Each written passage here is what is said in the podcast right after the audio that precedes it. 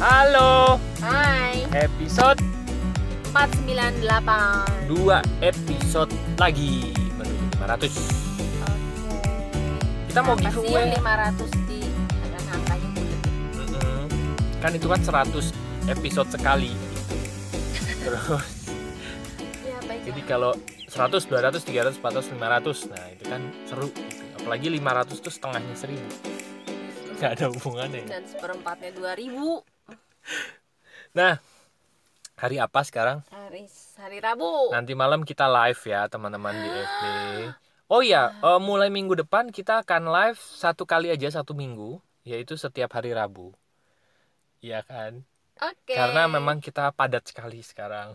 Sombong Padat. banget ya. Padat merayap Ya karena eh, gerakan berkelimpahan dengan berkesadaran kita mulai minggu ini.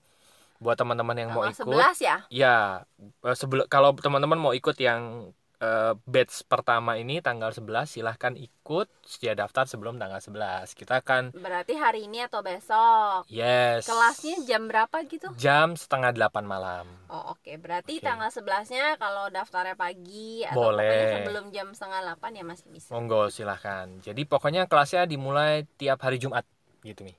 Seminggu sekali. Seminggu sekali Oh. kan lima hari kan Jumat, Sabtu, Minggu, Senin, Selasa selesai. Gue pikir setiap hari Jumat doang kelasnya. Enggak, Dimulainya dimulai. setiap hari Jumat. Betul, dimulai setiap hari Jumat. Silakan ya teman-teman bagi yang mau ikut, masuk aja ke lompatanhidup.com eh, di page mana-mana klik aja tombol WA-nya gitu. Nanti akan terhubung dengan WA kami. Ya, bilang aja mau ikut gerakan berkelimpahan dengan berkesadaran atau gerakan B E B B BDB. Iya kan? Kok BDB sih? Berkelimpahan dengan Oh berkesadaran. iya benar. Iya kan? Oke, Oke, kita mau ngobrolin soal topik nyari. Iya. Jadi terus terang gue salah satu yang buku yang mengubah hidup gue adalah Letting Go. Karya-karya David Hawkins tuh benar-benar membuat gue menegaskan kembali. Kau masih ingat nggak eh di bukunya Simon Sinek ya yang ada namanya lembah lembah apa namanya? Lembah, lembah. Putus asaan Oh, lembah lembah putus- keputusasaan. Kok gue ingatnya lembah kebodohan. ya kan lembah keputusasaan itu jadi dulu waktu pertama kali orang dapat sebuah pengetahuan itu eh, positif banget tuh antusias banget terus Mm-mm. akhirnya turun turun turun Makin turun tahu. turun makin tahu kok kayaknya kayaknya ini eh, halu doang deh nih gitu ya terus akhirnya dia turun turun turun akhirnya sampai ke lembah keputusasaan gitu nah Ah, begitu sampai ke lembah putus of despair itu ya. Nah, begitu nyampe di situ akhirnya dia naik lagi. Nah, gue ngalamin itu terhadap keyakinan-keyakinan dan Rusi juga gue yakin mengalami hal itu juga gitu kan. Ya. Untuk keyakinan-keyakinan bahwa hidup ini berlimpah, hidup ini tuh penuh berkat, hidup ini tuh damai dan segala hal yang Hmm. yang memang sebetulnya seperti itu gitu Iya. kan. Waktu pertama kali kami meyakini hal-hal seperti itu tuh WPD-nya setengah mampus, tapi kan udah lama-lama lama-lama lama akhirnya eh, masuk ke jurang keputusasaan itu tuh lembah keputusasaan. Gue sih gitu. terutama. Gue juga mengalami gitu ya. Hmm. Cuman mungkin Rusi lebih derajatnya mungkin lembahnya cukup dalam kalau dia gitu ya.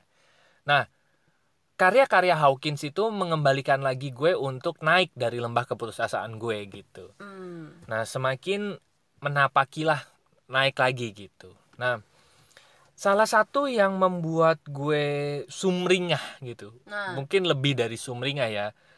Eh, merasakan feel kembali adalah gue menyadari bahwa jadi kalau teman-teman lihat tabelnya Hawkins ya, tabel kesadarannya Hawkins, mm-mm. itu kan ada level-level kesadaran ya oke. gitu. Nah, setiap kita mencapai satu level kesadaran ter- tertentu, itu ada kemampuan-kemampuan yang secara otomatis terbuka gitu. Oh. Kemampuan-kemampuan yang secara otomatis tiba-tiba aja kita bisa jadi kayak gitu gitu. lemes sendiri gitu ya. Iya, jadi gue melihat bahwa pada saat kita melepas gitu ya, ngelepas perasaan ini, semakin ngelepas perasaan ini, itu kan semakin kita melepas tingkat kesadarannya naik dong. Iya, gitu. iya. Nah, semakin banyak kita melepas, malah kita semakin banyak mendapatkan. Eh maksud gue lemes tadi bukan lemes lemes lelah gitu ya. Iya. lemes luwes Lu, maksudnya ya lemesin aja gitu langsung luwes sendiri gitu. Ya yes. Kayak orang nggak bisa ngomong. That's it. Begitu tingkat kesadaran naik nggak tahu gimana loncar aja gitu. lancar ngomong Bener. enak aja nulis juga sama. Betul. Oke terus Nah, lanjut. jadi banyak kemampuan-kemampuan yang mungkin banyak orang merasa tidak bisa tiba-tiba bek langsung tiba-tiba muncul aja gitu jadi gue merasa bahwa begini yang dulu gue pikir itu tujuan ternyata itu hanya akibat gitu. Ini yang bener-bener pernyataan ini ya pernyataan ini tuh bagi gue tuh ah gila ini kin. Ini kin lagi. Ini sih semua orang bisa ya bener-bener bisa gitu. Dan semua orang bisa semua orang itu aduh begitu mudahnya untuk bisa bisa mendapatkan apa yang mereka mau gitu. Ya cuma kan kalau Tapi, dulu kan gue merasanya bahwa yang namanya tujuan itu kayaknya wah kayaknya harus digapai kayaknya orang harus wah melakukan effort yang luar biasa di ke sana gitu. Padahal kalau ngelihat gitu ya apa yang disampaikan Hawkin Haw- Hawkin yang dilakukan itu cuma melepas melepas perasaan itu gitu. Ya dan gue tadi baca hidden secretnya Hawkins juga kan. Mm-mm. Gue pas sampai bagian yang dia bilang eh, sega gini otak manusia itu mm, suka bekerjanya membolak balikan ya Dia ya ya bilang. ya ya betul jadi eh, kalau kita mau ke kanan Mm-mm. dia bilang sebenarnya kita tuh harus ke kiri Iya, iya, sebenarnya iya, iya, iya, iya. cuma kita karena antara logika dan rasa nggak nyambung ya Iya dan dia bilang eh, apa sering kali yang menjadi jalan keluarnya itu itu lucunya adalah 180 derajat dari hal yang kita tuju. Jadi Yes, kan yes, yes. 180 derajat kita maunya ya tadi kita maunya ke kanan. harusnya ke kiri Oh, ternyata kita bisa nyampe kanan tuh dengan ke ke kiri. kiri ya gitu. ya ya ya ya setuju gue nah Kayak yang s- Ari waktu itu podcast cerita monyet itu loh. Ah iya iya iya di iya. dalam kandang depannya pisang. Mm-mm. Tet- tapi pintu pintu kandangnya itu ada di di belakangnya, belakangnya monyet. iya nah betul. sebenarnya kan kalau dia mau pisang harusnya dia nengok dulu ke belakang kan Iya, tinggal usah keluar, liatin betul. pisangnya dia nengok dulu ke belakang pintunya terbuka nah dia bisa keluar dia bisa dapetin pisang sebanyak banyaknya benar Hawkins bilang manusia seperti itu nah Yes. gua sendiri baru dalam proses memahami gue mesti ngebalik ke mana ini Iya. Jadi eh, kemarin nanti deh coba deh kalau teman-teman pengen gitu ya lihat lebih dalam coba masuk ke gerakan berkelimpahan dengan berkesadaran. Nanti di hari ke terakhir hari kelima gue eh, gue udah buat di situ hal-hal apa aja yang dalam keseharian yang sebetulnya akhirnya kita bisa melakukan dengan melepas gitu ya. Gue kasih Hmm. contoh gini aja. Dulu gue punya tujuan untuk punya passive income. Oke. passive income itu adalah tujuan buat gue. Ya ternyata ternyata pasif income itu hanya akibat kalau kita sudah mencapai satu kesadaran tertentu.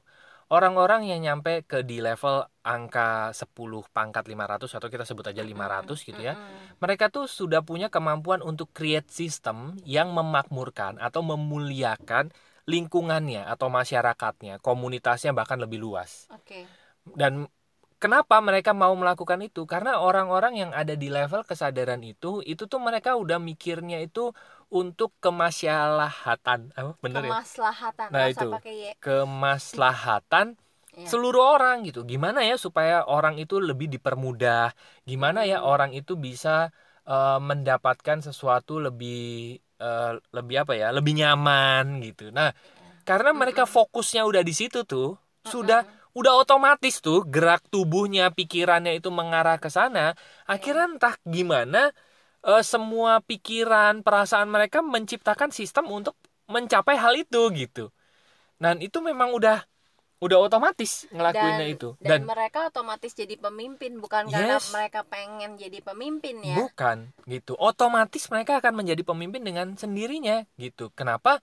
Karena sudah terlalu banyak orang yang mereka bantu. Sistem yang mereka ciptakan itu membantu banyak orang mereka akan dengan otomatis jadi pemimpin gitu kan dan secara otomatis juga karena mereka create sistem sistemnya ini akan memberikan passive income kepada mereka gitu Jadi ternyata itu akibat. Itu akibat gitu. Apalagi contohnya satu hal gini, personal branding.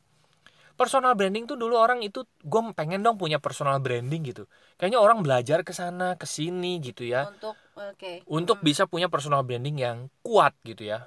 Strong personal branding gitu. Nah, dulu gue pikir iya gue harus belajar nih gimana ya caranya? Ternyata personal branding itu juga akibat. Akibat dari apa sih? Akibat kita sudah melepaskan perasaan-perasaan takut untuk bersuara gitu. Dan menemukan diri kita. dan ya. menemukan diri kita gitu. Nah orang-orang yang punya pers- personal branding yang kuat itu orang-orang yang sebetulnya berani bersuara dan mereka otentik banget gitu Oke. gue masih ingat banget Panji Pragiwaksono tuh kayaknya udah gue udah pernah cerita belum ya di podcast.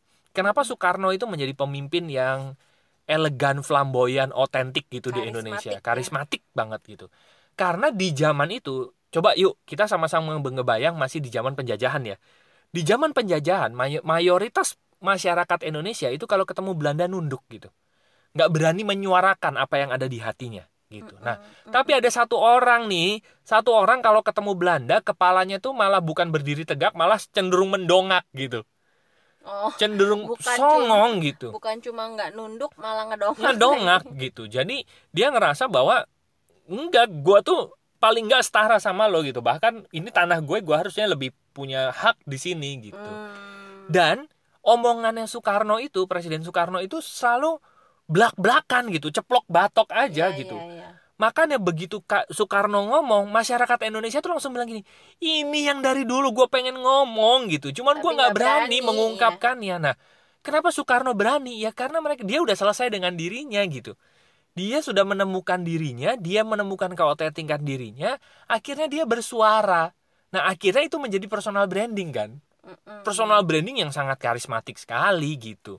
betul, dan- betul. Makanya itu sulit ditiru ya. Yes, Karena itu bukan teknik ya. betul, betul. Rasa. Itu rasa yang muncul gitu. Jadi Hmm. otomatis nggak orang jadi berkarisma otomatis karena itulah yang dia mau suarakan dari zaman dari dia gitu dan Hmm. dia yang bodoh amat gue nggak setuju sama lo bodoh amat memang gue mau bersuaranya seperti itu itulah panggilan yang harus gue suarakan ke dunia ini gitu Hmm. akibat lagi kan berarti personal branding nah kalau orang masih takut-takut menyuarakan aduh nanti takut kata orang apa ya? Itu kan Iya. berarti kan dia masih punya luka kan masih punya perasaan malu perasaan khawatir. Dia belum melepaskan itu gitu. Iya benar. Mm-mm. apalagi personal branding ya salah satu di dalamnya copywriting ya kan? Oke. copywriting juga sama. Banyak orang pikir nulis itu gimana sih? gitu. Eh, apa sih yang harus saya tulis? gitu. Nah itu juga sama sebetulnya karena orang belum ketemu dirinya gitu Hmm. orang masih aduh kalau gua nulis ini nanti ah nanti Iya. nyinggung perasaan orang nih Nanti orang nanti- nangkepnya salah. iya gitu Nanti gue dikira gini, gue dikira gitu. Nah, gitu coba ya. deh. Dari perasaan-perasaan itu aja kita bisa bedah bahwa kita masih ada perasaan khawatir, takut, Benar. malu, marah, eh ya mungkin marah juga ada ya, cemas gitu. Dan sebenarnya cara kita apa? Kalau nanti ternyata orang lain beneran memandang kita begitu, itu sebenarnya refleksi aja dari cara kita memandang diri sendiri sebenarnya. It. Betul, betul. Nah, as- Hmm. gue yakin kok setiap orang yang bersuara, Mm-mm. orang yang ketemu dirinya sendiri, itu nggak pernah ada maksud melukai orang, Iya. terus apa ya eh, berbuat jahat enggak. Orang yang Hmm. ketemu dirinya kan kita ini bagian dari citra Tuhan kan gitu. Benar. begitu kita ketemu dirinya sebenarnya itu suara-suara suara Tuhan gitu gampangannya Hmm, ya kan nggak pernah ada suara Tuhan itu salah gitu iya Ya kan? sih. nah cuman yang menjadi salah adalah karena masih kecampur aduk tuh yang kita pikir itu suara diri tapi masih kecampur aduk suara yang masih ada perasaan khawatirnya suara yang masih ada perasaan bangganya Ya. perasaan yang masih ada eh, apa perasaan-perasaan sengak tuh untuk menyombongkan diri gitu. Jadi belum jernih banget suaranya gitu. Nah jadi gue merasa bahwa ah gila ya gitu. Ternyata yang dipikir tujuan bagi banyak orang dan bagi gue juga ternyata itu cuman akibat doang gitu. Akibat kita bersih-bersih diri nyelam-nyelam diri dan itunya akan datang sendiri gitu. Dulu orang juga sama yang Lucy cerita tadi di industri pemasaran jaringan orang pengen jadi pemimpin gitu. Dan kayaknya berusaha banget ngejar ke situ. Oke. padahal pemimpin itu adalah akibat ya kan? Akibat dia udah naik kesadarannya dia di orientasi dia adalah terhadap lingkungannya dia kan secara otomatis jadi kayak gitu. Karena tindakannya perkataannya perbuatannya sudah mengarah ke situ gitu. Iya. Jadi kita nih sebenarnya ya kalau gua ngelihat uh, diri gua aja ya. Kayak serba salah gitu. Uh, gini ngelihat orang lain berasanya kok gua nggak bisa jadi kayak orang lain. Mm -mm. jadi diri sendiri. Kok ya gue nggak pede jadi diri sendiri? Lah maunya tuh apa? Iya. Saya Gitu ya. di tengah-tengah gitu. itu ya. jadi eh oh cuma ya memang sebenarnya memang nggak perlu jadi orang lain gitu ketika Iya, kita udah bisa. betul. PR-nya yang tadi sih nyaman nyaman dan tahu apa eh, Iya. kenal sama diri gitu betul. ya. Nah gimana sam gimana bisa nyaman dan kenal sama diri sendiri? Yaitu ngelepasin aja. Ngelepasin perasaan-perasaan yang ada di tabel force itu tuh. Itu membantu banget bagi gue coba teman-teman cari tabel power versus force. Cari deh perasaan-perasaan force yang itu. Itu mulai dari malu khawatir apatis bangga sengak sombong gitu ya. Mm-mm. terus apalagi ya keinginan. yang sangat melekat gitu. Kenali perasaan-perasaan itu lepas-lepasin nanti naik ke perasaan power nanti banyak hal yang secara otomatis hadir gitu. Gue pikir sih aduh Hmm. menyenangkan sekali ya. Bener-bener menyenangkan dan bener-bener membebaskan sekali buat gue sih oke ya ya. Gitu sih. Itu aja yang mau gue sampaikan di podcast episode 498 ini. Terima kasih pak. Sama-sama ibu. Apakah bermanfaat? Bermanfaat Oh. untuk saya. Setidaknya membuat saya ingin duduk diam. Oh iya. Dari skala 1 sampai 10 9 eh salah. Se- 100 ya? Kamu nggak perlu membangga-banggakan saya karena kamu sudah bangga sama dirimu sendiri. Saya sudah nyaman sih. Dulu gue bangga. Dulu gue bangga sama sekarang mah enggak sekarang ya bangga masih ada lah. Kayaknya eh, perasaan-perasaan songong sengak itu ya masih ada ya di itu kamu gue. sih ya. Sekarang binggi lah. Kecil. Lebih kecil ya. Oke deh baik teman-teman. Buat teman-teman yang masih ingin ngobrol bareng kami terus pengen ngobrol-ngobrol lebih jauh tentang gerakan berkelimpahan dengan berkesadaran gitu silakan masuk aja ke website kami yaitu lompatanhidup.com Nanti ada tiga page di sana. Yang pertama ada home, itu buat ngobrol, buat chit chat, buat kasih sudut pandang, kasih topik juga boleh. Bahas dong topik ini. Yes. Silakan masuk aja ke situ. Nanti ketikin topiknya apa. Kalau kita bisa kita jawab deh. Ya. Gitu. Terus di page kedua ada konseling dan event buat buat teman-teman yang butuh layanan profesional buat terapi konsultasi konseling undang kami bicara di event Ya. masuk ke page yang konseling dan event nanti ada Yes. tombol WhatsAppnya juga Oke, dan juga di page yang terakhir ada bisnis. Nah, bisnis ini memang ada rekomendasi bisnis dari kami teman-teman, tapi sekali lagi bisnis ini hanya arena, arena dari sebuah gerakan yang bernama berkelimpahan dengan berkesadaran gitu. Ya. Kenapa sih dipilih bisnis? Karena banyak hal yang nanti kita bisa pelajari dalam perjalanan membangun bisnis gitu. Mulai dari melepas perasaan-perasaan force tadi ya, mulai dari kadang-kadang orang mulai malu tuh berbisnis terus takut khawatir itu banyak banget perasaan-perasaan yang bisa dikenali dan dilepas Hmm. kalau kita nyemplung ke arena bisnis gitu Ya. nah tujuannya apa tujuannya supaya kita bisa lompat kesadarannya. Karena lompatan hidup dimulai dari lompatan, kesadaran. Gue nyambung nyambungin aja sih biar ini ada fungsinya di Facebook ada gambarnya oke. Ya. silakan masuk aja ke page yang bisnis klik tombol WA nya nanti kita akan ngobrol-ngobrol. Ya. ya jadi nanti ada komunitasnya ada mentoringnya. Wah seru-seruan lah di sana. Oke? Siap. baik terima kasih teman-teman sudah mendengarkan episode 498 semoga bermanfaat dan sampai jumpa di episode berikutnya. Thank you. Bye bye